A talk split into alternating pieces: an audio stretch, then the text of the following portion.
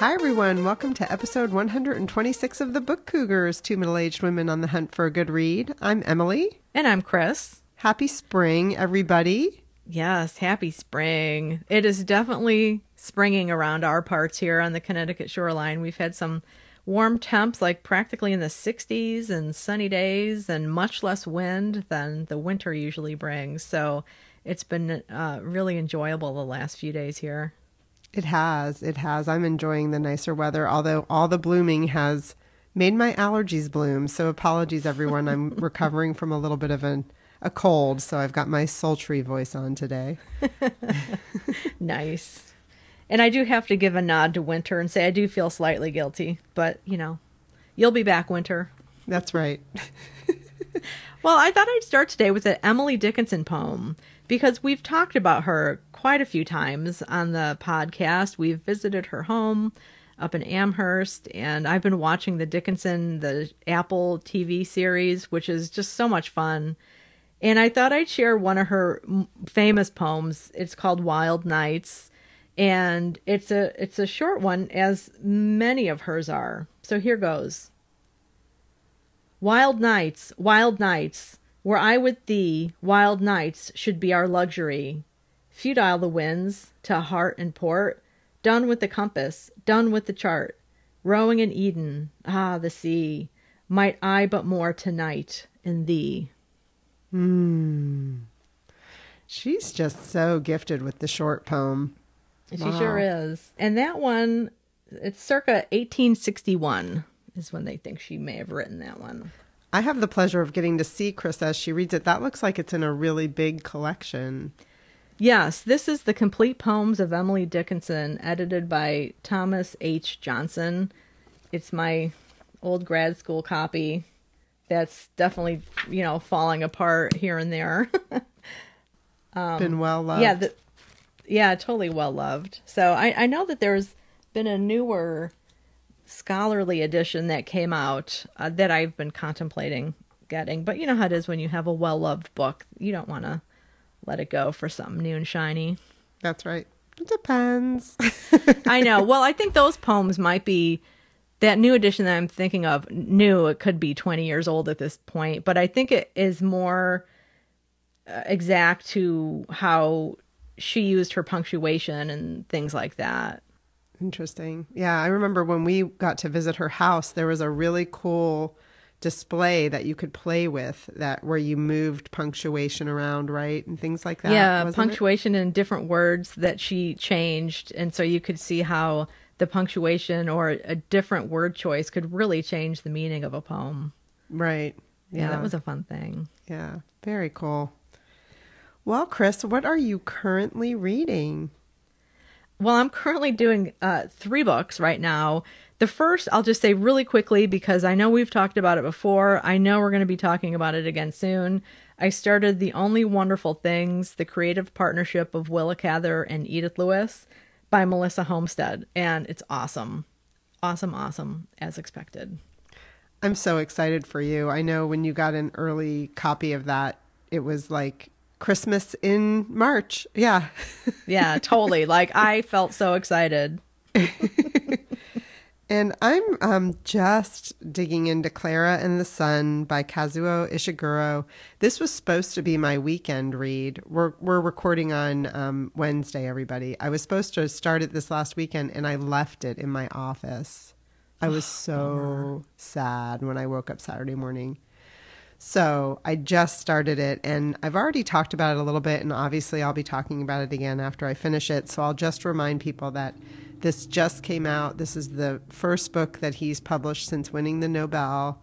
It's about an artificial friend, is how he refers to Clara, and her awaiting being adopted. She's currently in a store awaiting adoption. So more to come on that one. Interesting. All right. So I'm reading two other things right now.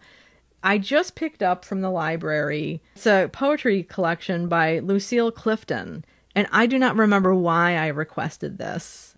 I love that. yeah. but it's Blessing the Boats, new and selected poems from 1988 to 2000. And so this pulls poems from several of her collections. So I've started reading around. When I'm reading poetry lately, I just tend to hop around a collection, which is kind of fun. And sometimes I end up reading the same, uh, you know, a poem a second time. You know, is she still alive? I'm, you know, I don't even know. Like I said, why did I request this? I think she still is around. So more to come on yeah. Lucille Clifton. I've never heard of her. So that yeah. I well, I didn't either, but yeah. So it'll be really interesting to see what you think of her poems. Maybe you can read one for us next round. Yes. Now the other thing I'm reading is a big honking book. I'm sh- holding it up for Emily to see. It's oh, huge. Yeah. This is the new book by Dolly Parton. It's called Dolly Parton Songteller: My Life in Lyrics. And she co-wrote this with Robert K. Oermann. It's huge. It just came out in November and it pretty much chronicles 175 of her songs. Wow. Some of them it'll just maybe have the lyrics, but others it'll have the lyrics to the song on one page and then a document, something from her archives or a photograph. Many, I guess, that haven't been published before. Um, but you'll see like there are some manuscripts of her poems handwritten and I love this one, uh, To Two Doors Down, which was a song that came out in 1978. And I believe it was the first time I ever saw Dolly. She was on a John Denver special. Oh, John Denver. I remember hearing Two Doors Down and like falling in love with her. Um, and she wrote that at Valley Forge uh, Holiday Inn at the King of Prussia in Pennsylvania. Can you see that, Emily? So you see it on the hotel oh, I see, stationery. Yeah, and in her handwriting. So it's really cool. And in addition to photographs of her and some of the manuscripts of her songs, there's some memorabilia and things like that. Picture of one of her old favorite guitars. Um, but I'm enjoying just kind of flicking through that. And then again, it just came out in uh, November, and I got a copy from the library. That's so cool. So again, that's Dolly Parton's Songteller: My Life in Lyrics. I know it was like a big drama when Bob Dylan won the Nobel for his songwriting, mm-hmm. right? Wasn't it the Nobel that he won? I think so. I am pretty sure. And it's like, of course, I mean, they're writers. They, you know, that's what they're doing. And I feel the same way about comedians. I mean, they're incredible writers that really don't get a nod, I think, in that direction. But Dolly Parton is one of our most amazing writers in a lot of ways. Right. Yeah, exactly. I mean, I definitely agree that they're writers, but I don't know about getting awards like that. Because I think the intention for those literary awards are for the written word and not for words that are meant to be performed necessarily. Yeah, but this is a case where the written words become a book, right? Yeah, they do, but yeah. they're derivative. You know, it's yeah. like it's not the it's not some yeah. We could go on about this. Yeah. It's a sticky subject, I know. It is. Yeah. So these songs weren't made to be in a book. They sure. were made to be performed. Yeah. So then that gets into the intention of the author or right. the creator, whatever you want to refer to them as. Yeah. Interesting. Well, I mean, what did you hear when you heard Dylan won that big award? What did you feel? I was really surprised. And then, of course, it was, you know, compounded by the fact that he wouldn't go accept the award and, you know, all of that. So it became a lot more dramatic. But I mean, I always think it's cool when people think outside the box. So I honor that. But I know there are a lot of deserving authors that were probably, you know, miffed to say the least about that. But you know, yeah. his his words have affected a lot of people, and they have a lot of meaning. And he's been doing it, you know, quite some time. So, because the Nobel, in some ways, for literature, can be seen as a lifetime achievement award. I think. Right. Yeah. So you know, I, I kind of got it in that way. Yeah, I get that too, and I think like words matter. And mm-hmm. I think in a lot of ways, if words have an impact, it doesn't really matter how they're delivered, whether right. through song or like comedy routine, as you mentioned, or the written word. We'll see how you feel when Dolly Parton wins the Nobel.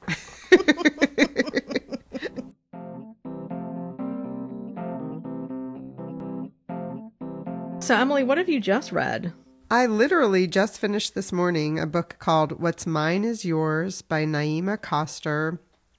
I was really struggling with this book and actually was going to DNF it. And then I was driving down to the office and thought, why don't you just try the audio and see if that changes it for you? Because I was 50% in. I had given it a good long go. And sure enough, by listening to the audio, it really changed how I felt about the book. It's told from multiple points of view, and I think that's part of what was causing me some trouble. I was just having trouble keeping up with the story. And she goes back and forth in time. She skips around a lot and there's different families and I was just really confused. And somehow once the audio got into my head, it all started to make more sense. The basic gist of it is it's two separate families and um, they're all dealing with forms of trauma and grief, mostly around the father figures in the family's lives. I believe it starts in the 90s and then it goes up as far as into the 20, 2019, so to the present day. And part of the story arc is about um, school segregation and desegregation, I should say, which really surprised me because it's very current day. So it was in the early 2000s when the school decides to bus in students from different neighborhoods. And, you know, I felt a little naive. Like that seemed mm. kind of late in the game to me for that to be happening. Yeah. Where was this? Where is it set? It's set in the South in North Carolina. In South, okay. Yeah. Interesting. Yeah, because I don't like this. I mean, in some ways, a lot of the south, southern states integrated schools earlier than some of the northern schools. Yeah, so it really surprised me. Well, and things get segregated and desegregated and segregated again. Mm-hmm. Yeah, I think that's right. I mean, I think it was really a push to try to work on particular neighborhoods also, you know, mm-hmm. in this book. Mm-hmm. And so it's really interesting because she also brings up the whole notion of racism and living, you know, where you live and how that affects your life. But also, and I'm not sure I know the correct term for this and I should, but one of the characters in the book, the mother who's extraordinarily racist, she's white, her children are of mixed race, which I find really shocking you know, mm, mm-hmm. and had a really hard time. She was not a very likable character, obviously. Loved her children tremendously and thought that what she was doing was the right thing for her kids, as you hope most parents do. But um, that was a really interesting story arc. It's also a, a book that I really don't want to give any spoilers away because it really unfolds in surprising ways how she winds the story, you know, the going back and forth in time and how the different characters of the different families weave together. So that's really all I'm going to say about it. This um, author, Naima Coster, this is her second book. Her first book was called Halsey Street, and it was a big success a couple hmm. years ago. Yeah, so. I remember that title. Yeah. Yeah. Yeah. Very cool. So again, it's What's Mine is Yours by Naima Coster. The other book I just finished is called The Hare by Melanie Finn this book was so unusual and so good. And I read it for my book club. And I can tell you it is a fantastic book club pick. So much to discuss. I mean, including an ambiguous ending, which always lends itself to lots of conversation. But yes. there were many other points in the story where we all had kind of different opinions about what was happening and why. And this book is from $2 Radio Press, a really small, cool independent press out of Columbus, Ohio.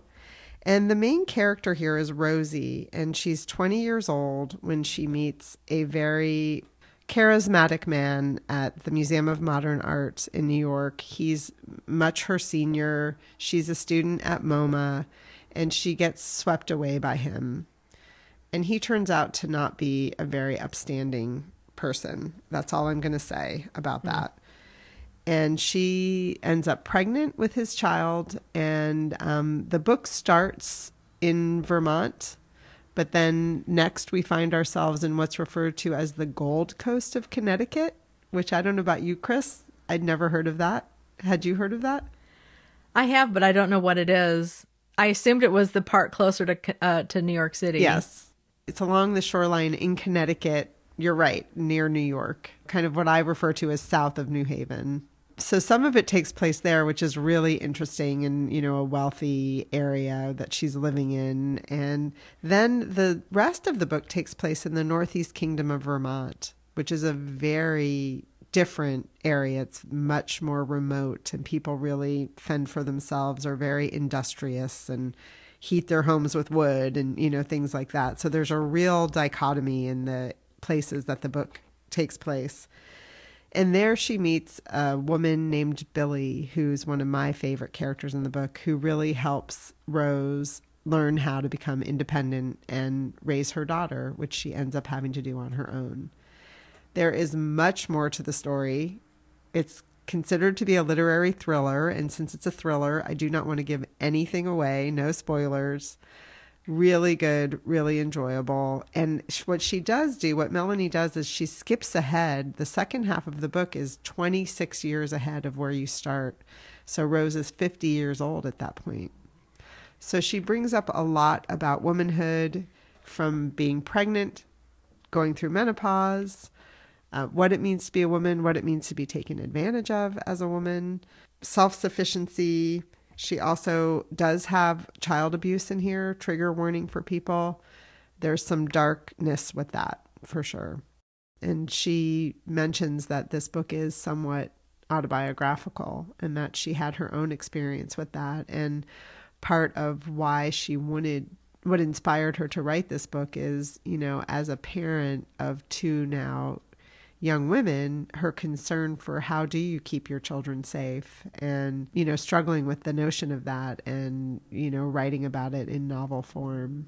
I thought that was really brave of her you know and i could see also why she's written other novels which i haven't read but you know why it might take you a little while to be able to handle that subject matter in novel form when you've had your own personal experience with it. And and I just appreciated her being able to talk about it there's murder, there's intrigue. That's all I'm going to say.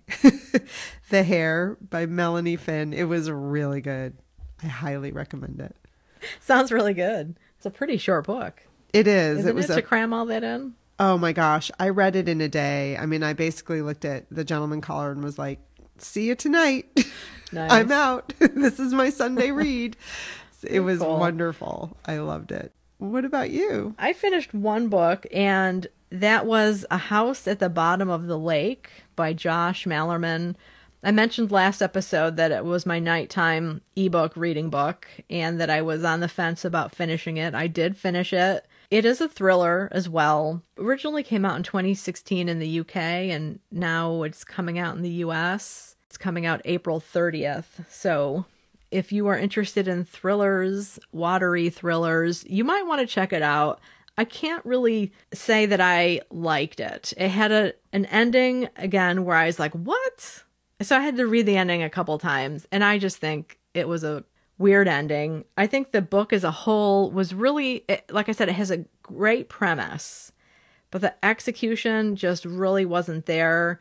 It is listed as horror thriller, but even in a world where certain horror things are accepted, there has to be usually some type of maybe logic to it or the idea of world building needs to kind of make sense. There and in this book there just wasn't. And one of the themes throughout like i should back up and say it's about these two teenagers a boy and a girl uh, james and amelia who have a first date and they go canoeing on this first date they know of these two lakes that are right there where they're canoeing, but then they find a third lake that's through this tunnel. And they're having a wonderful time on this date together, really into each other, and they discover a house underneath the surface of the third lake. They dive down, they're they're swimming around.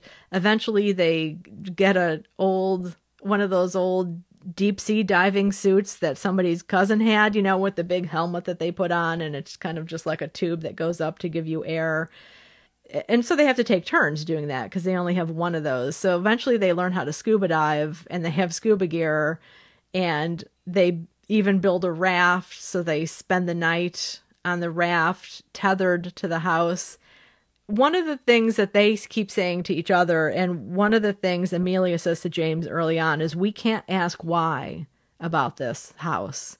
because it's this house underwater that's in pristine condition. Everything looks great. It's not like it's some house that was existing already and then say they built a dam and a neighborhood got flooded. It's nothing like that. So you don't know why the house is there at all. You, know you never learn it. This is spoiler. It's going to be a little bit spoilery.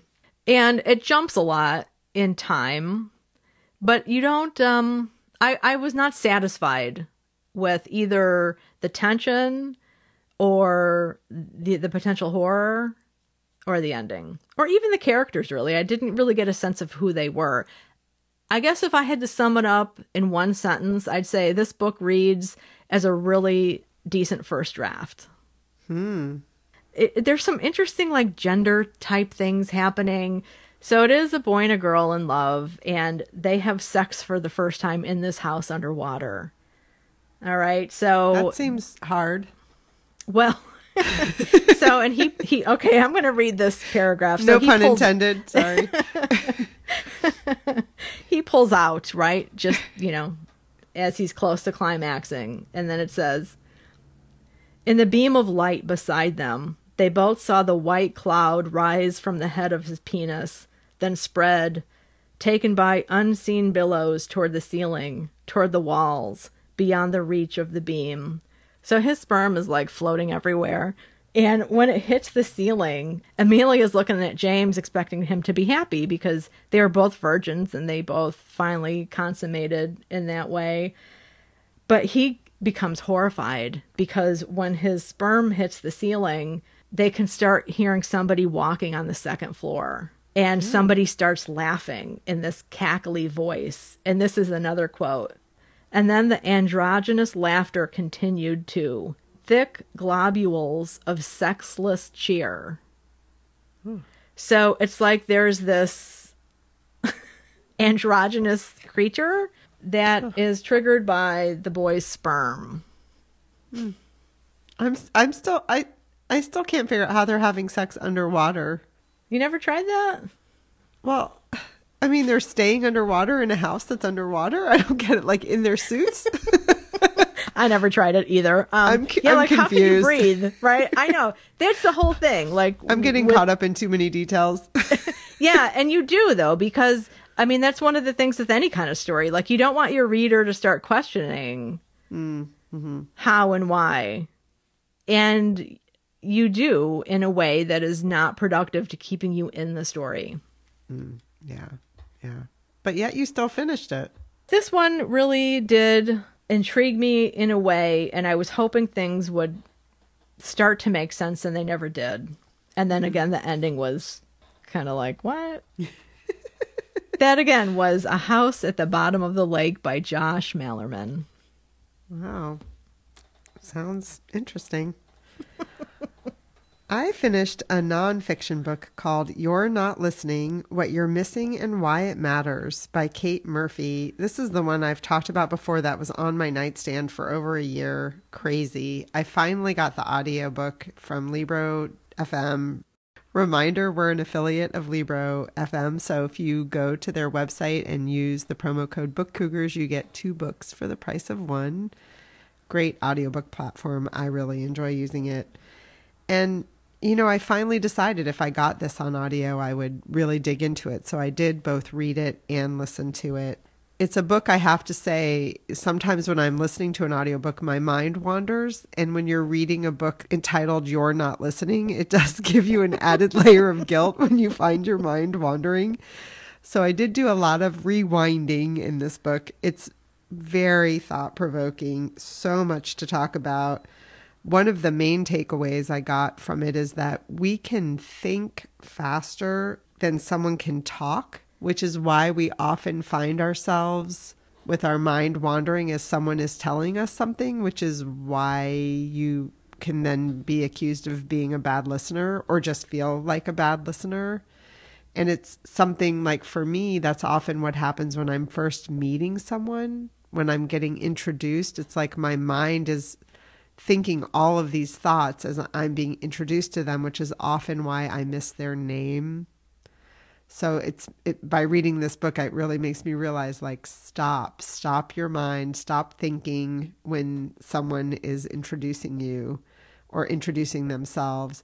The other thing is that you often don't listen well because you're trying to think of what you're going to say. Mm-hmm. So that's something she really addresses, which I thought was interesting. Yeah, totally interesting. I know when I first meet somebody, I do try really hard to remember their name because I have a challenge with that too.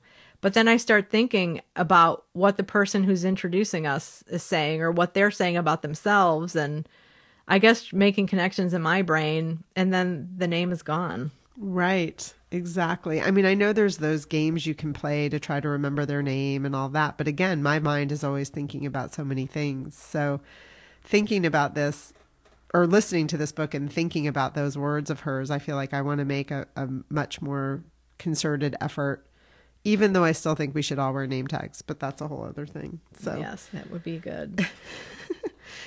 she also talks about the amygdala, which is one of the two almond-shaped structures in the primitive part of the brain that primes us to react when we perceive a threat. So it's what makes you jump, like if you see a snake or something like that. And she said it's also what propels people into a blind rage when someone cuts them off in traffic or makes someone tweet a bit of vitriol so out of proportion it defies reason. And she shows says that research shows there's an inverse relationship between amygdala activity and activity in areas of the brain involved in careful listening. So, in other words, our reaction to things can also prevent us from being able to just be listening because we're kind of in that fight or flight, right? Mm-hmm. And I found that really interesting and that it can really affect your ability to have conversations with people.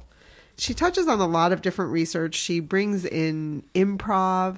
She interviews people who teach improv and how important it is to learn how to listen in order to do improv. She also talks about Terry Gross who interviews people for fresh air and how a lot of the people who are producers for her actually they're hired just because they're really good listeners. They might not know anything about radio, which I thought was really interesting.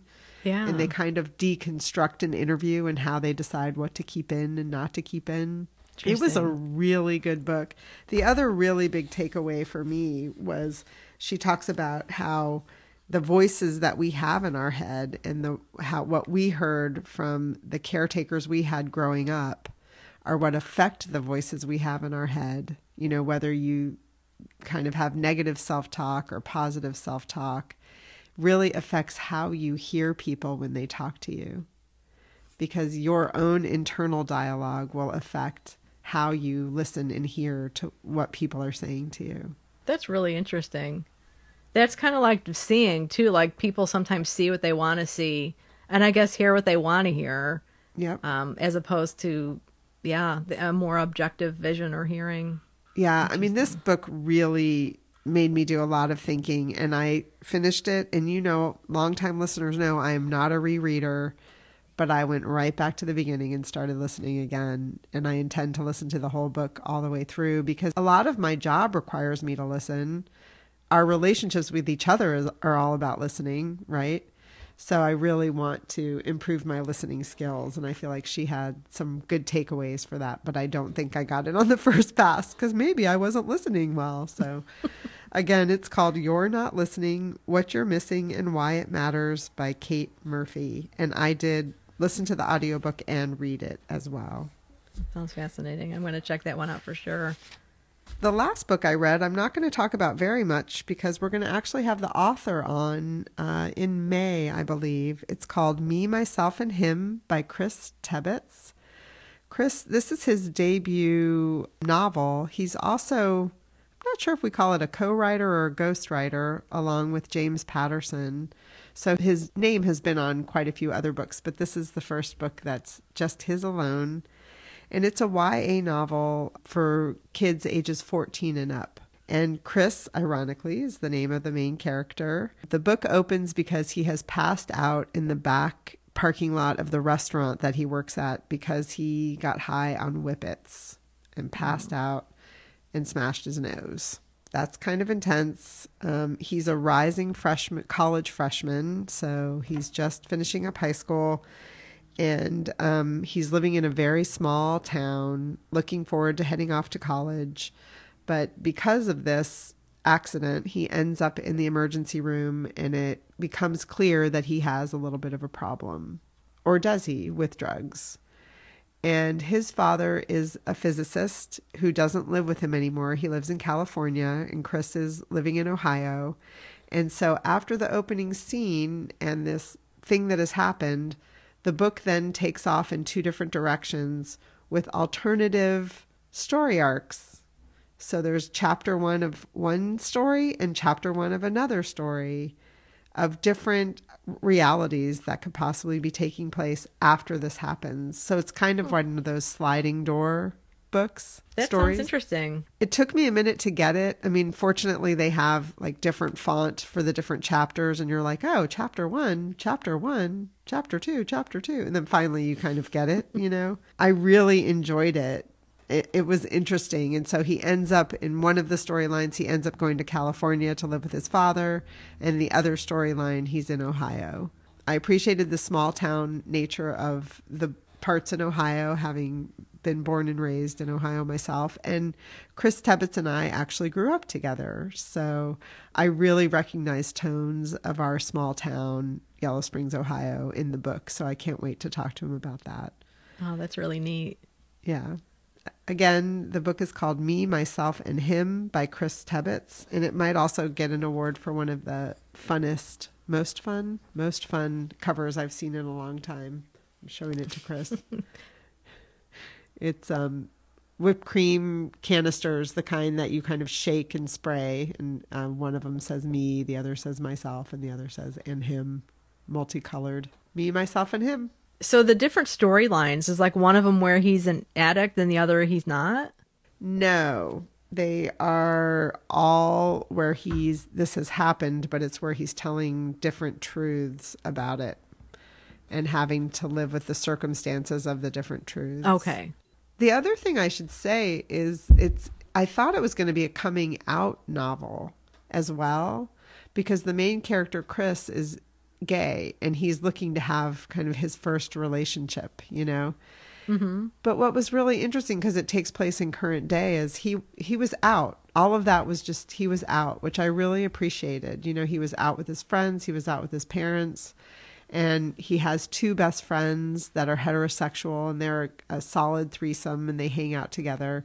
And he's looking for love in his own way which can be challenging in a small town because there's just not many to choose from. And so when the story arc goes the story arc that goes to california offers him the opportunity for love as well which was really fun. But then at some point the stories have to come together the two realities come together towards the end. And it was very interesting to see how Chris, the author, tied that all up. It was it was fun. Very cool. Sounds intriguing.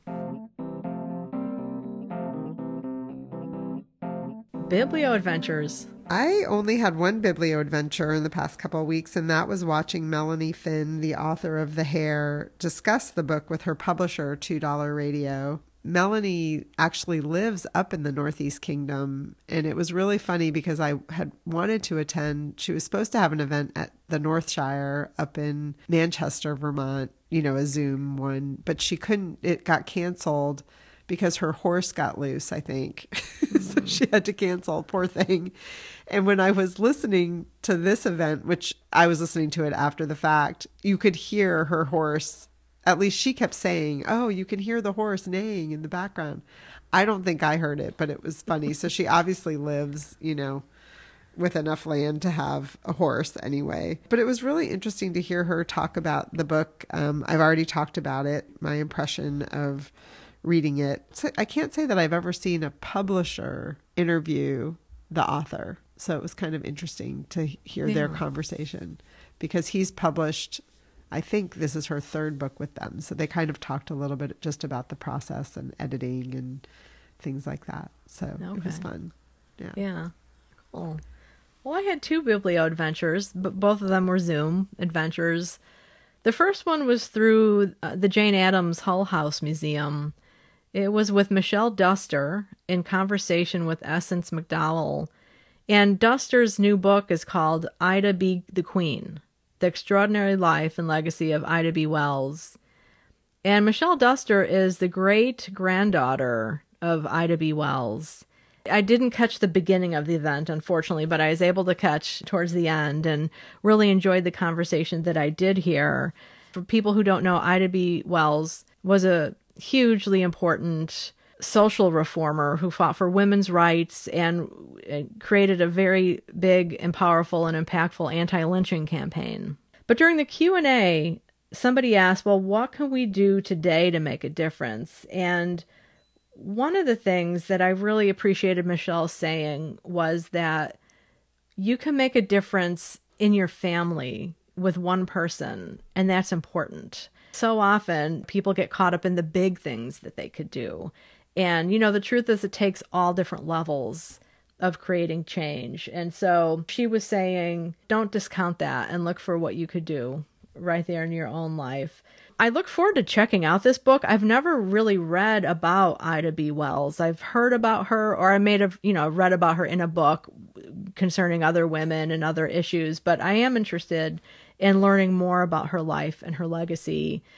And then the person that Duster was in conversation with, Essence McDowell, had a book that came out just a couple of years ago called Lifting as They Climbed, mapping a history of black women on Chicago's South Side.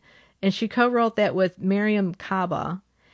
In that book, so they started talking about McDowell's book too, because the homes of Ida B. Wells and the buildings associated with her, they were torn down and they're just still empty lots. And so one of the purposes for McDowell's book was to really look at these places where influential black women have lived to mark their homes so that people know that they're there. Not only to honor the woman who lived there, but to make it known that this is a place that's important. You know, because the conversation was like, if you don't know that some place is important, then it's easy to tear it down either intentionally or unintentionally. You know, we've talked before on the podcast about how minority people and people on the edges have been removed from history and erased from physical landscapes. So it was a really interesting conversation as much as I caught of it. And I'm definitely going to check out both of their books. I did look a little bit online and Essence McDowell's there there is a online component too where you can see some maps and things of the locations of these houses on the south side, but I haven't played much with it yet. That's so cool. But again, the main book was by Michelle Duster, and it's Ida B. the Queen The Extraordinary Life and Legacy of Ida B. Wells. The second event I attended was a Willa Cather related v- event. This was a really good event with Tracy Tucker, who's the archivist at the National Willa Cather Center. And this event was via the Somerset County Library System in New Jersey. They had her on as part of their Women's History Month programming. And the focus of the talk was Cather's unconventional life. One of the points that's, you know, one of the, you know, the famous pictures of Cather with her crew cuts, her really closely cropped hair, considered very radical for the late 19th century. People point to that for a lot of things, you know, that she's rebellious, that, you know, maybe it had something to do with her gender expression. One of the things that Tracy Tucker found doing research was that from 1885 to 1890, there was a short hair craze. And she found a bunch of articles, newspaper articles, opinion pieces, condemning like what they called the lady barbers who were cutting women's hair short and they were cautionary articles saying stuff like, you know, your hair might not grow back. Don't do it. Oh, wow. um, so I thought that was really interesting. And these were articles, some of them in Nebraska newspapers.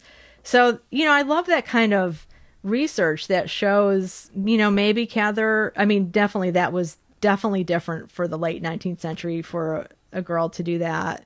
But maybe she wasn't exactly the only one who did it. Yeah. Wow, that's fascinating. And uh, I guess there's a, a photo of another girl in a nearby town who also cut her hair off. See, I think of short hair too as like a, a, you know, it's like freedom. It's, you know, freeing to have short hair. So Mm-hmm. That's hilarious that they would connotate it with, you know, horror and terrible things. And well, you know, it is all part of that gender conformity. Yeah. Women have to have long hair and Yep.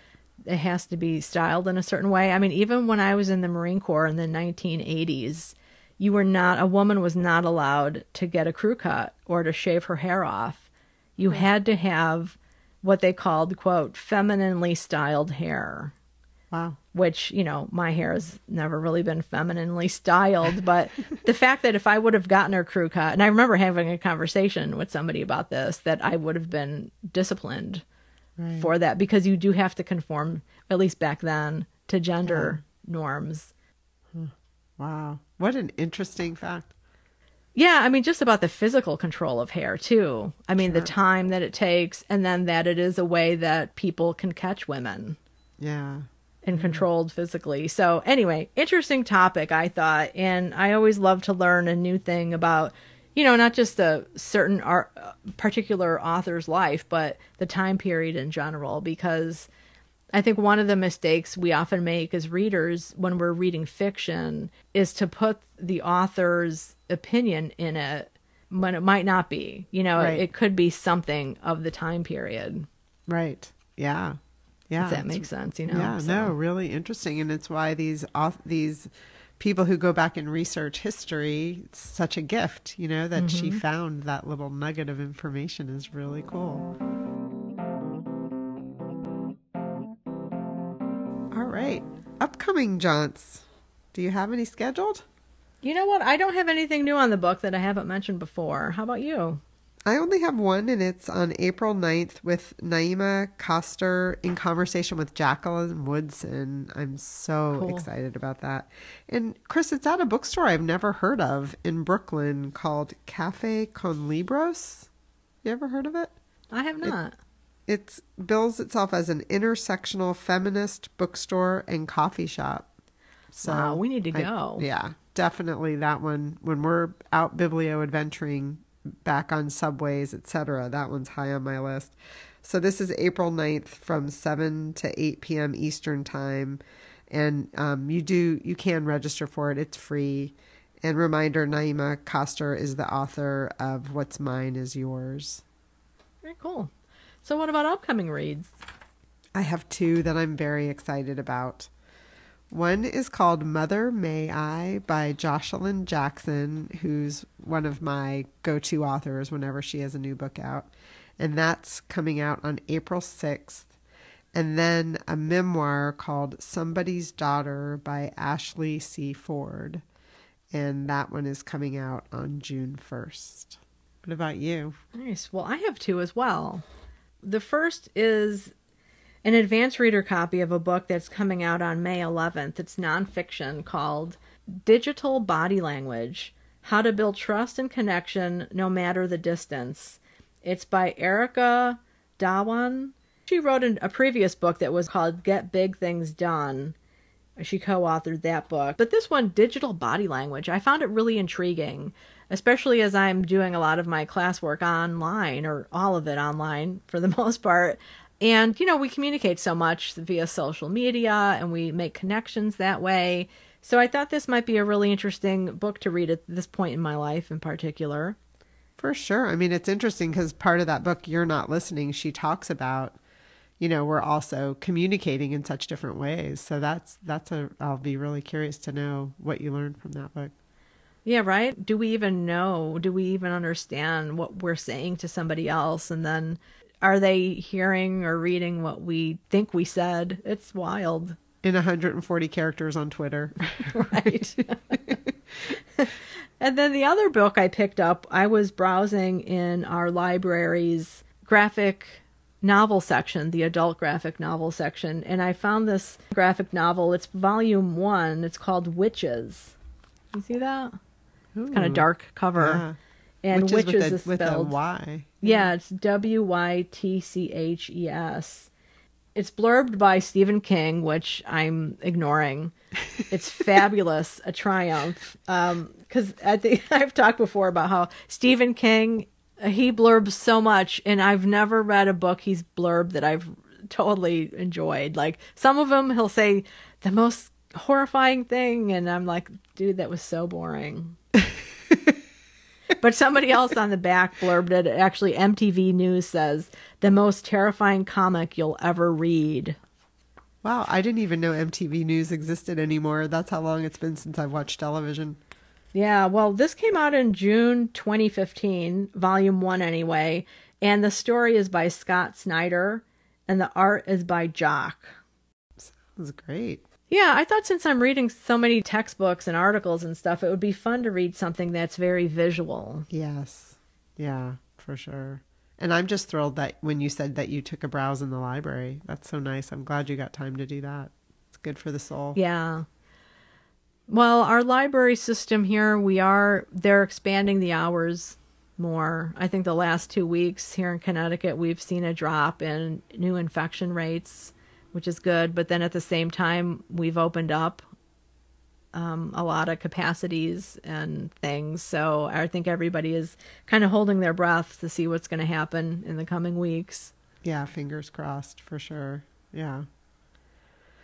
Well, coming up, everybody, we have an interview with author Luanne Rice about her new book, The Shadow Box. We had such a good time talking with her.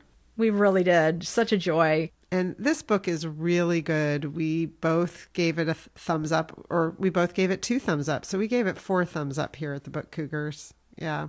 A full paw. a full paw. and, um, you know, this is an, uh, Luanne, there's some personal aspects to this book as well. It's a novel, but she talked to us about that and really appreciate her honesty and, you know, opening up and, and sharing personal stories with us. Uh, we hope you enjoy this interview. We hope you get the book. It is a standalone, but there are some characters in this book that also appeared in the book she published prior to this called Last Day, which I also read and recommend. We're so excited to talk today with Luanne Rice, author of 36 novels that have been translated into 27 languages. Several of Luanne's books have also been adapted for TV by TNT, CBS, Hallmark, and Lifetime. She's also written for the stage and has walked the boards herself as a performer off Broadway and in LA. Three of Luanne's novels are geared toward young adults, and they all often focus on love, family, nature, and the sea. Luanne lives on the Connecticut shoreline and is a creative affiliate of the Safina Center. Before we jump in, Emily and I want to acknowledge our friend and listener Deb in Chicago, who told us about Luanne's books a couple years ago and she knew we'd love them in part for our mutual love of nature and the sea. We finally heeded Deb's advice, and both of us have read and loved Luanne's new novel, The Shadow Box. Wow. I mean, we both really loved it, proving once again that the best book recommendations come via word of mouth from other readers. Welcome, Luanne. It's so great to have you here today. Thank you so much, Chris and Emily. I'm really excited to be with the Book Cougars. I'm such a fan of yours. And it's funny, I have a good friend, Deb, who's a book lover in Chicago, and I wonder if it's the same Deb. Is it? Yes. It is. Oh, wow. I'm gonna have to give her thank her and give her a shout out. She's mm-hmm. wonderful. I love I love Deb. Yeah, we've met Deb. I think the first time I met Deb was in Vermont, actually, at a Booktopia event up at the Northshire bookstore is that where you met her, Chris? No, yes. I met her. Oh, I'm sorry. I thought you asked oh, me. No, sorry. She must have been with Becky then. Yes. Yeah. yeah Becky from New York. Yes. Oh, yes. that's in Florida now. But um, oh. we yeah. So we met through Bruce Springsteen. It's kind of a long story, but we were fans of his and connected. And you know, and I've met both of them several times. And Deb in particular, I was at a book fair out in Chicago, and she came and we had a, a, really nice visit and you know and then i did a reading at anderson's and she came to that too. So we, yeah. Oh i'm so happy to know yeah. that mutual so book great. friends. Yeah. They're the best. Such a small world. And i'm originally from chicago but you know i didn't meet deb until i was living in connecticut and we met in vermont. So it's just so amazing how people get connected. Yeah well, Luanne, one of the things we love about your books is the love that you share for the Connecticut shoreline. The shoreline and sailing and nature and the beach kind of is it's the atmosphere of the book and almost becomes a character itself. Can you tell us about your own love of the Connecticut shoreline? Yes, thank you for noticing that. I love it so much. It's really, it's, you know, it's in my blood like salt water. I mean, it's just incredible. And wherever I live, I write about this little section of the shoreline, which is really Old Lyme, but I call it Black Hall in my novels. And the beach area that I actually live at, I call Hubbard's Point. And so I think when I was living in various places and I would call forth the kind of the spirit of this place, I felt like it helped me from being homesick and and so it it was easy to write about because I feel like I've internalized it so much. I've been here really off and on for my entire life from birth. So and are you a sailor? There's so much sailing language in this book. I, I, I do sail. My both my sisters are really big time sailors, and my youngest sister in particular, Maureen, she raced for years in Noank in the Wednesday night races, and she and her husband you know, were very competitive sailors. And so I, I do go out with them a lot. And, you know, when I was young, I grew up sailing um, little dinghies really off the beach or in kind of the, the local waters. Uh, but I love it a lot. And I, I did a, I did an oceanographic research cruise. This was really a semester. It was at Woods Hole. And then we sailed uh, through the Caribbean on a 100 foot staysail schooner called Westward. And the name of the program was SEA, Sea Education Association. And uh, you know so being at sea on this really big schooner and learning not only you know oceanographic and marine biology subjects but also nautical science. So you know taking the wheel and navigating even celestial navigation which i just loved you know it's so romantic. Um, so yeah i i am on the water whenever i can be beautiful and you know one of the things too i liked uh, uh, the way you use the water in the book. It's not just, you know, I've read other books that are placed on a shoreline that are, you can tell they're just kind of placed there. They're not really of that place. But like there are scenes in your book where two of the characters are standing on the docks and the docks are creaking because the water's gently ebbing and flowing, mm-hmm. rising and falling, I should say, because there's a big storm out at sea. And i feel like that's the kind of thing that when you're local to the shoreline or you've lived on the shoreline for a while you feel and it's just part of your existence. So to see that those types of details in your book it was really exciting. Thank you. I it's interesting. I think being by the sea sound plays such a big role in it you know just hearing the waves or and what you you know what you're talking about i'm i'm set up above the beach but also above a boat basin. And the boats are on you know they're attached in their slips by pulleys you know so they can rise and fall. And when there is a storm at sea like it can be flat calm it can appear to be flat calm but the way you know the storm is coming is that you start to hear the creaking of those pulleys and it's it's like a harbinger, you know. And the next thing you know, the waves are rolling in, and yeah. it's like way out at sea. The, there are big rollers, but you know, here it might be very calm, but you know, and then the next day we'll have, you know, we could practically surf. right. it's that's that old adage, the calm before the storm. It is completely. And and today there are foghorns and it's not foggy here.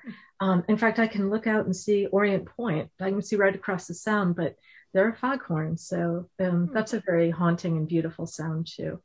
Hmm. So it must be foggy somewhere, probably a little more to the east of where I am. So let's talk a little bit more directly about the shadow box. The book is beautiful, literally. The physical book is beautiful. I'm holding it up as if Luanne hasn't seen it already.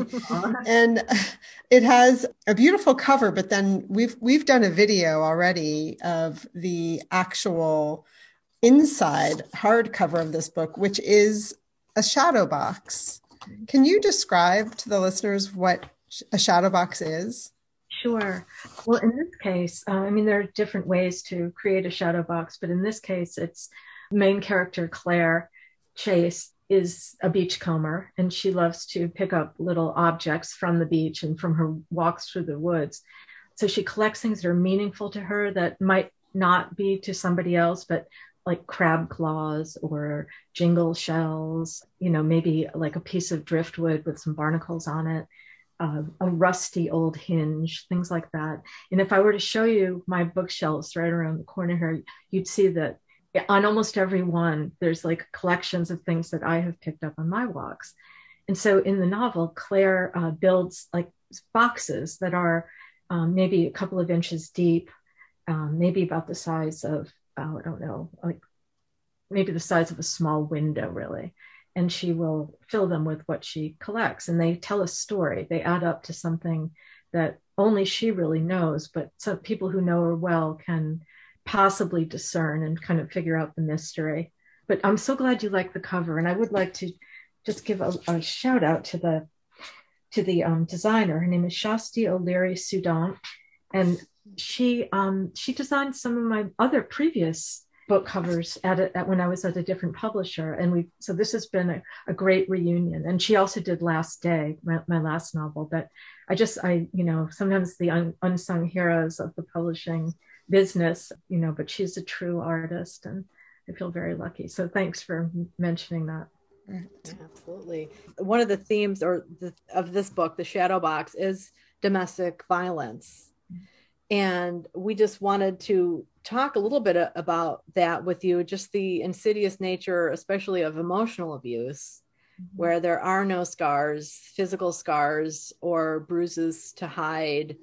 We, we know that there was a local article in the local paper recently that we both read, an interview with you about domestic violence. And so we were just wondering if you would be willing to talk a little bit about that and how you represent that in fiction.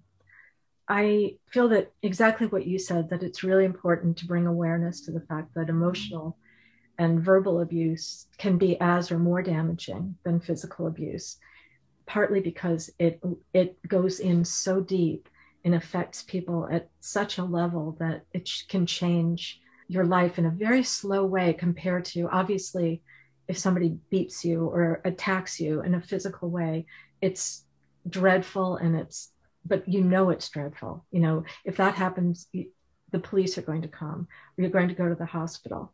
But with emotional abuse it's it's really insidious. And part of the dynamic is that the abuser will cut you off from support system from family sisters friends. And so you're kind of taking it and taking it and trying to figure out what can I do differently that will make this stop? Because you're being told it's your fault. It did happen to me. I did go through it and I didn't even see it coming. I, you know, the the person was very charming, very well liked by everybody who I think that you know, I mean, obviously not everybody, because he did have a past, which I had, didn't know about at the time when I got together with him. But he did have a past where he had physically abused women that he was with, but he'd gotten arrested for it and he'd gotten called out on it. I had no idea about this when I, you know, when I began to live with him. But because he learned, you know, that if you show signs, you will be in trouble. So he kind of learned instead to do this different kind of emotional thing. Um, it could be things like the silent treatment. Like, really, I don't know if anybody here who's listening has had that happen, but the silent treatment can be really brutal. You know, it's sort of like it's just you can feel this smoldering rage. And to be ignored that way, you know, to be not responded to. He, he used to say, I'm going to have to get out of here because I might, I don't want to do anything. So it would be like threats like that that would leave me really terrified. You know, and eventually I got help. I, feel really lucky that I did. I got out of it, but it it took a while because it, I kept thinking, is it that bad? You know, and, and and once you've invested some time, you you love the person uh, because that's another dynamic. Often, uh, the abuser can present himself as being very wounded and damaged. What look what other people have done to me. And you're the only one who understands me. I am now very involved with Safe Futures, which is a domestic violence center in New London. And the, the women there are amazing. Kathy Verano is the director, and uh, Melissa Zychek is um, there as well. And I have gotten so much support from them.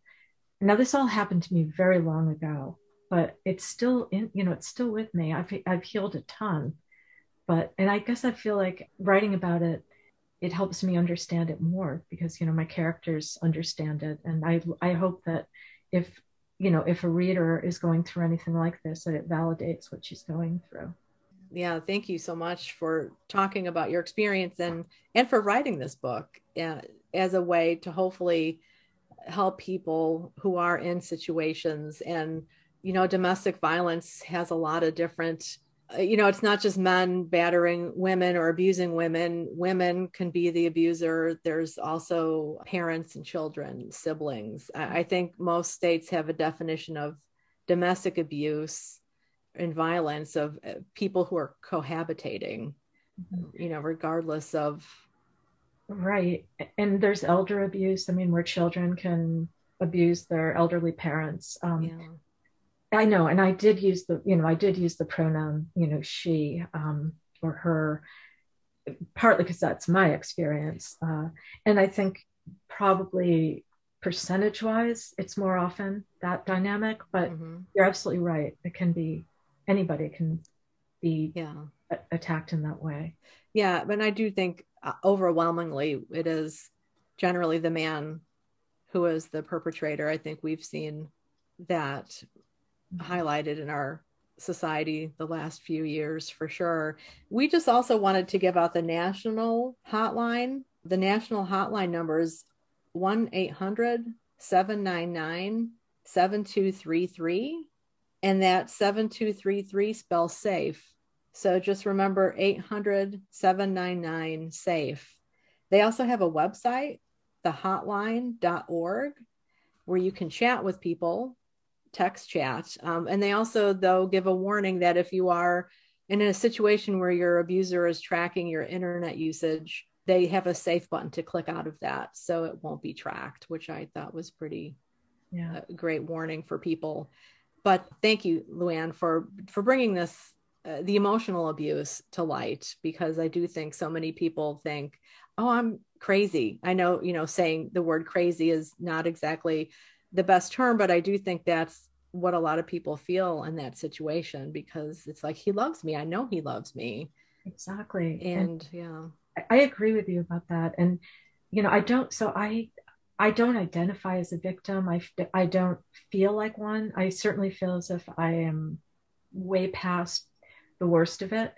But naming it is important, you know, it, acknowledging it. I mean, everyone who knows me closely knows that I went through it. I'm open about it because I feel like it de- destigmatizes the situation because you do feel like it's your fault. And people who don't understand are like, why didn't she leave?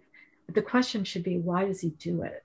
you know right, it's right. not on or you know it's not on the person who it's being done to um, right and it's one of the things i think you do so well in the book is is paint the picture so claire is the main character and she's the one that's suffering at the hands of her husband griffin. And he's a very charismatic character. And he also is surrounded by people who are interested in protecting him and kind of have a stake in his future because he's destined to be the next governor of the state of Connecticut, which, as a Connecticut resident, as I was reading this, was totally freaking me out, I have to say. but, you know, I think the other thing you really do well in the book is help a person to see how, like, the clan behavior and that group think that takes place when people are invested in someone and they don't necessarily want to see who they truly are or they see it and it's whoever's suffering at their hand you know like they're just going to be the fallout and suck it up and that's you, you know your problem to deal with. Yeah i think you're right and the you know tendency is to first of all protect you know the person who's being abused very often protects the abuser because partly out of shame and partly out of love and partly out of confusion and then you know in this case where you know griffin is a, he's a state's attorney and he's about to run for governor and as you mentioned like he's surrounded by these people who really need him to be in power. And that is partly the dynamic. You know, the power dynamic is such a big part of, of abuse. And I mean, on any level, it doesn't have to be that your partner is about to run for governor, but it's just a way of, you know, controlling their environment and keeping you in line. It's sort of a, you know, and but this is like a macro version of that, where it's at this, you know, it's at the public level and the state level.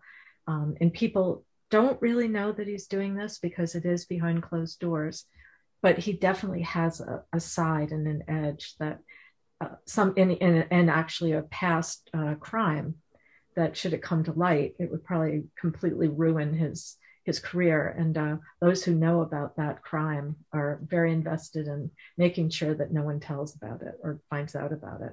Right. And we're going to be very cagey as we talk about this book because it is a mystery that unfolds. And we don't want to have any spoilers as we talk to Luanne. We highly recommend you go and read the book and find out for yourself. yeah. I couldn't put it down. I, I started it and, you know, I started at 11 o'clock at night, stayed up way too late. And really just, it's one of those books like I wanted to see what was going to happen, but I also didn't want it to end because I really liked Claire and, and some of the other characters. And you really just brought to light so much of, not uh, to life, I should say, so much of what we've been hearing about for a long time in our society about the wealthy protecting their own, the wealthy and the powerful getting away with things. And it's not just, you know, the men, it's women are implicated and part of that system as well you know, as one of the characters say, you know, we we protect our own. Right. And so I just really felt like I was reading uh, something that was really true to life. Thank you. Um, that's you know wonderful to hear because obviously when I think anybody's writing fiction, you're creating a world, and to have readers believe it or to enter into it so fully that it feels real is is really like a wonderful compliment. So I love that but yeah, like in, I'm thinking of some of the very wealthy insular communities uh, that aren't, you know, too far from where I am right now. And not that they are full of anybody but lovely people, but it is, you know, it's sometimes hard to break into that circle. And, you know, once you're in it, it's probably very hard to break out of it. Mm-hmm. Yeah. yeah. Yeah. And, and to really, as you said, if you're suffering at the hands of someone who's chipping away at your soul, that makes it even more, you start to have, be filled with self doubt. Yeah. And mm-hmm. one of the things that Claire does to work through her emotions is this in this book is she does turn to nature and art. And there's a scene where um, her ex husband, who she still has a, a good relationship with, comes in to her art studio and he's looking at a particular shadow box and he says, You've captured pain and apprehension. What took you to this place? He's looking at the um, the one shadow box entitled that she titled Fingerbone, and I really appreciated how you used art as a form of healing and working through one's feelings in this book. Oh, I, you know, I, I do that in my own life. I, I, my mother was an artist and uh, she was an English teacher, but she loved to paint. And um, we would go out on plein air and she'd set up her easel and my sisters and I would be playing in the marsh or crabbing while she was painting it uh, or down by the beach or on 156 there was this one hill that had the most incredible colors in the fall.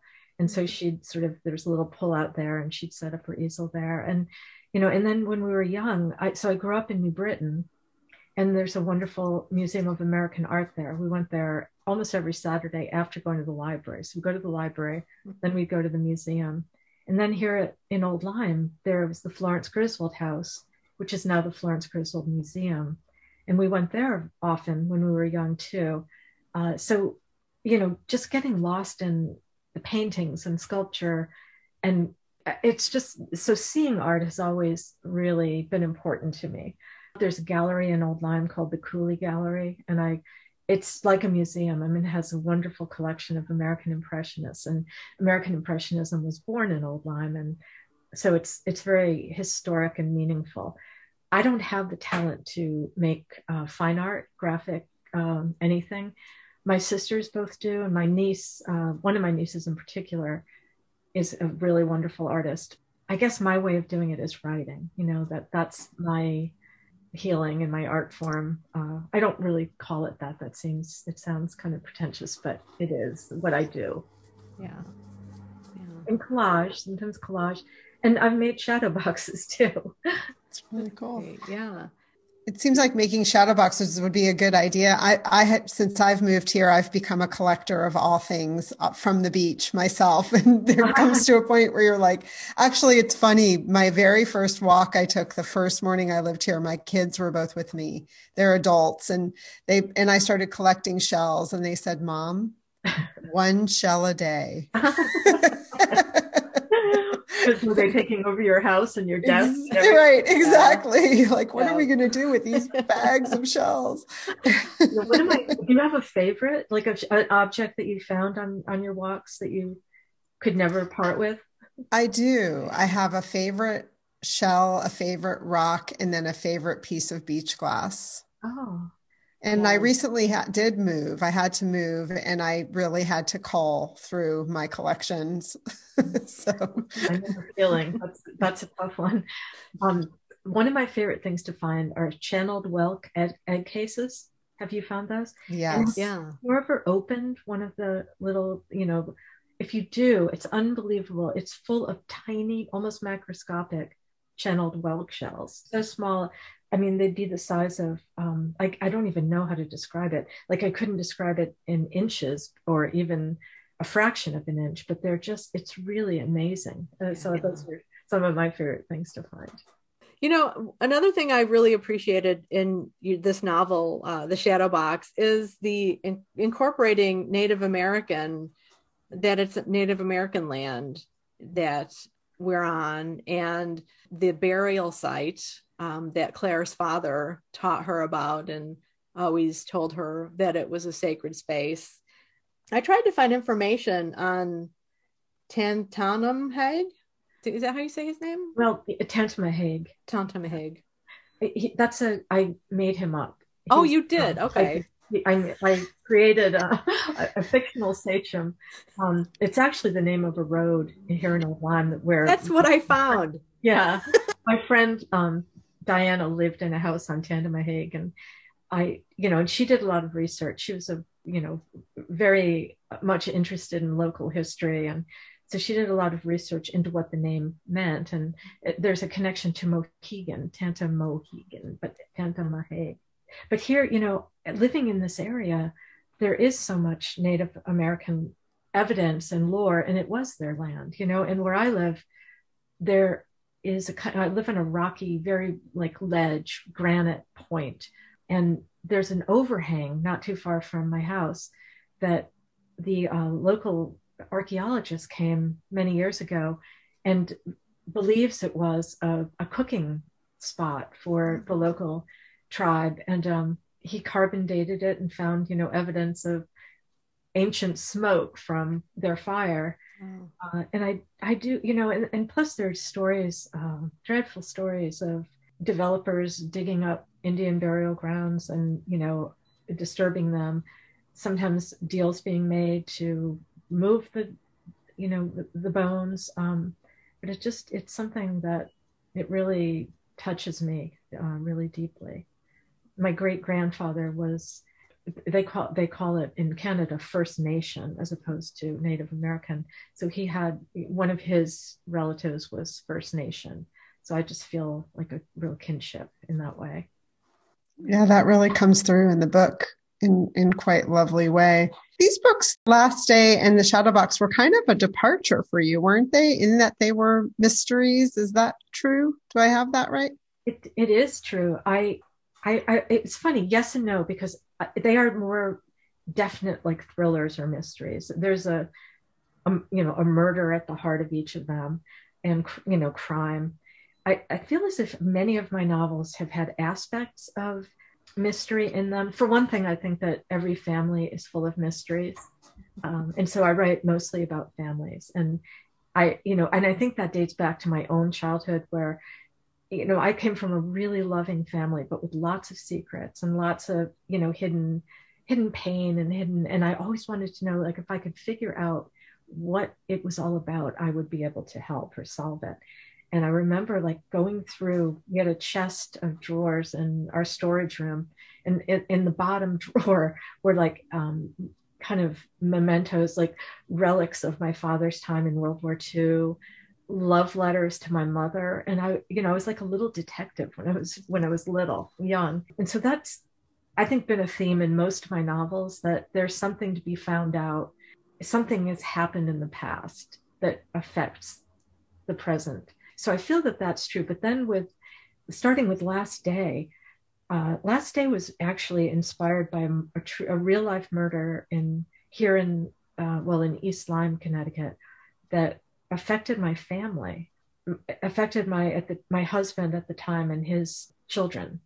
It was a famous case. It's the victim's name was Ellen Sherman, and her husband Ed was out on a sailing trip with my husband when he found out that his wife Ellen, who was five months pregnant, had been murdered in their house in East Lyme, and he was far, far away from you know the site of the the scene of the crime essentially. And several years after the, the murder ed was arrested and he was you know it was in the paper it was on the front page of the new london day. And one of my stepdaughters uh, madeline said dad mr sherman couldn't have done it right? I mean because it was unthinkable that somebody you know could actually have been a murderer. And henry said well, of course he couldn't have because he was with us on the boat. And um, when he came to the house to pick me up, he was in the kitchen and mom, his wife, his first wife, and and you guys were all in the kitchen and we all heard him call Ellen, you know, and and say to her, "I love you," and I, if you're if there are any problems while I'm gone, be sure to call our friend. And um, my other stepdaughter, Kristen, said, but dad, I picked up the extension and he was talking to a ringing phone. Oh, that is so dark.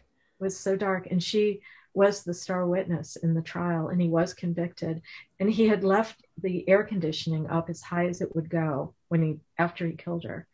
And it, when you know when the police first got there, it was up so high, and this was in August. Um, that, that there was frost on the windows, on the window sills, mm-hmm. and the door was ice cold when they touched it. So he was trying to obviously uh, slow the decomposition and fool the forensic, uh, the, you know, the medical examiner. So that case uh, has affected all of us and has stayed with me. So that's really why I wrote Last Day was, and, and you know, in Last Day, it's it's very different. I mean, there are elements to the novel that reflect what you know really happened but i did what most i think most fiction writers do is kind of take it in and live with it and have it be in there and then have it be something else when it, when it comes out on the page but the feelings were were there you know and very much about how it affected the family of mm. um, the victim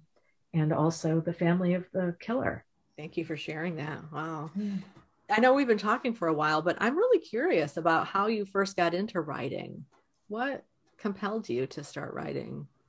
So I started really young, and my I used to write poems when I was little, um, you know, and they were mostly about nature. Um, some were about emotional things, but when I was 11, I had my first anything published. It was in the Hartford Courant. There was a poetry column at the time called This Singing World, edited by Malcolm Johnson. And my mother had sent it, had sent the poem in. And I remember, you know, the paper came in the, you know, in the morning and they opened it and it was there. And I thought, oh, you write a poem and it ends up in print. I, I really had no idea. And then when I was old, you know, and then a short story when I was 15, it was published in American Girl magazine. Again, my mother had sent it. She was very supportive of my, my writing, and I miss her so much because I just wish that she, I mean, she was one of the first people I would show the, the work to. But, you know, then I, I went to Connecticut College and I, I dropped out of college to write and well, for other reasons, but, and I started writing short stories and I would send them to the New Yorker and you know with a self-addressed stamped envelope as we used to do. And like no sooner would i have sent them they would be, come back to me you know and um, so i learned the hard way that no you didn't just write something and it was published. So but i kept going. And sometimes i don't know how i had the fortitude because it's get rejection is so hard. And that's such a part of being a writer. Um, it's happens to all of us. And i mean i'm assuming to all of us but i just kept going and I'd send the, send the stories to the New Yorker, they'd come back. I'd send them to Redbook, they'd come back. I'd send them to wherever, you know, various reviews, literary magazines. And I, I remember like them, you know, after a while, I stopped opening the envelopes because I knew it was going to be in there, just a story with a rejection slip. And they it piled up on my desk, like, you know, it got to be pretty big. And then I decided, well, I'm going to, you know, open them up and resubmit them to someplace else. And I remember there was a note from an editor at the New Yorker on, on the rejection slip. And it was like, I can't, I was like dancing on air just to have a note on a rejection slip, like a personal. And I, I believe she said, try us. We, we really liked this. In the end, we decided against it, but try us again. And I, so I began getting notes like that. And my first acceptance was to a literary magazine in, in Illinois called Ascent. It was a wonderful, wonderful quarterly, edited by Dan Curley. And then after that, the Massachusetts Review. And, you know, and then I remember my mother saying, it's easier to write a novel than to write short stories. And I said, how can that possibly be? But, you know, she was right because you, you know, create a character, character, in my case, that's how I start every novel. A character will come to me and I'll start writing, you know, there's chapter one and you end it and then you wake up the next morning and you it's the story is sort of in motion. So you come back to the desk and there's chapter two you know it's like the story just goes along and your job is to follow it you know and to let let it come out your fingertips basically. Um, you know and so i wrote my first novel which was called favored daughters and nobody's ever read it because it was not accepted but it got me my agent andrea cirillo at the Jane Rotrosen agency, and I'm with her t- to this day. That was um, very long time ago. And then the next novel I wrote was a slightly less boring version of Favorite Daughters, um, and it was called Angels All Over Town, and that was my first published novel. Wow, that's great. a great story. Yes. So anybody who's listening who is a writer and hasn't yet, you know, had an acceptance, just keep going and just keep getting better and keep reading because that's i think what you know it's so inspiring to read and figure out what you love and what and, and you know my, my mentor i guess i'd call him a mentor is brendan gill who was the drama critic of the new yorker. And we met because at some point one of the editors the fiction editors gave him a story of mine because it was about connecticut and brendan was a hartford native.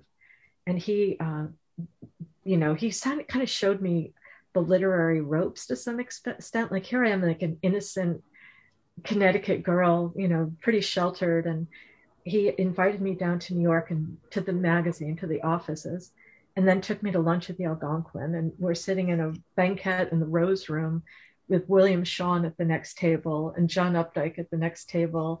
And, you know, Alice Adams was at, was there. And at one point, you know, I, I just I just couldn't believe that this was happening and this was my life. And he's he's the one who said he called me dear child, dear child, you must move to New York. You you know it's the center of liter- the literary world, and you must move here. And I did, and I moved to New York. And you know, and he was right in many ways. Uh, you know, I've always returned to Connecticut, but I did spend many many years in the city. Wow, that's a that's great, story. Yes. it's so interesting because submissions are so different now. And I have writer friends who set goals for themselves to get like a hundred rejections a year, just because hmm. that means I'm just I'm putting it out there and just I keep submitting to different things, you know. And... I think that's wonderful. I really do. And that's, you know, just to not be discouraged. Like I had one friend who used to, I mean, I guess that now if you get I don't submit stories anymore because I'm not writing them very much.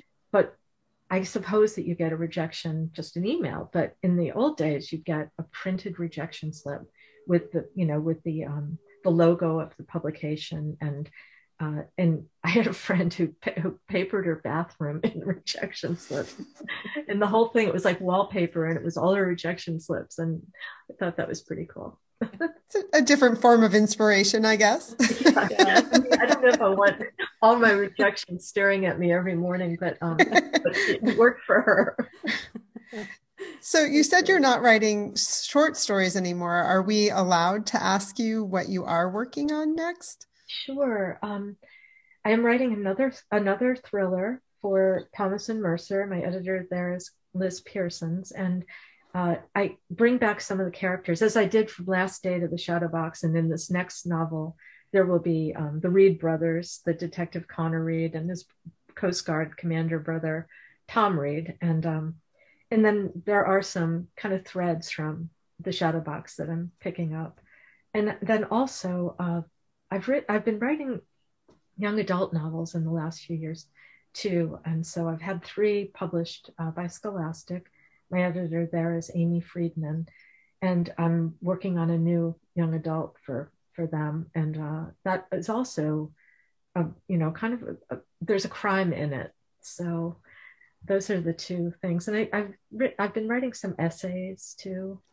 Oh, that's cool. That's great. Well, 36 is the 36 books it is. under your belt. So we have things to read until those new books come out. And I'm really looking forward to digging into your backlist. Oh, thank you so much. Yeah, you'll see a lot of Hubbard's Point in there.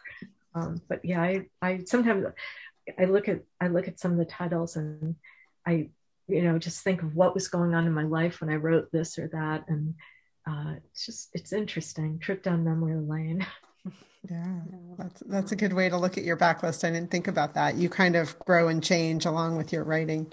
And I always think, where was I when I wrote that one? You know, and even the ones about Hubbard's Point. You know, in, in some cases, I remember I lived in Paris and I was in a hotel, uh, and I love writing in hotels. But I was living in Paris, but I was in a hotel in Brussels, and that's where I wrote Crazy in Love. And it was, you know, I, I really was homesick. I really missed my my mother and grandmother who lived with us. So it was about a mother. It was about three generations of women in the you know so mother, grandmother, and uh, grandchildren. And I just you know I can picture it perfectly. I can picture the desk I was at, and I had a dog at the time, Gelsey, and so yeah. That's great. My gosh, Luanne, thank you so much for spending time talking with us today. We're so excited to finally have you on the show. Oh, thank you so much, Chris and Emily and Deb for making that happen. yes, introducing us. But yeah, I'm thrilled, and I hope that when we get through this time, that we can actually get together. That would be we lovely. Yeah. Yeah. Thanks so much, Luanne. Thank you. Thanks for listening to the Book Cougars with Chris Wolak and Emily Fine. We'll be back with another episode in two weeks. Until then, come chat with us on social media or on our Goodreads group. And if you'd like to contact us directly, email us at bookcougars at gmail.com. Thanks, everyone.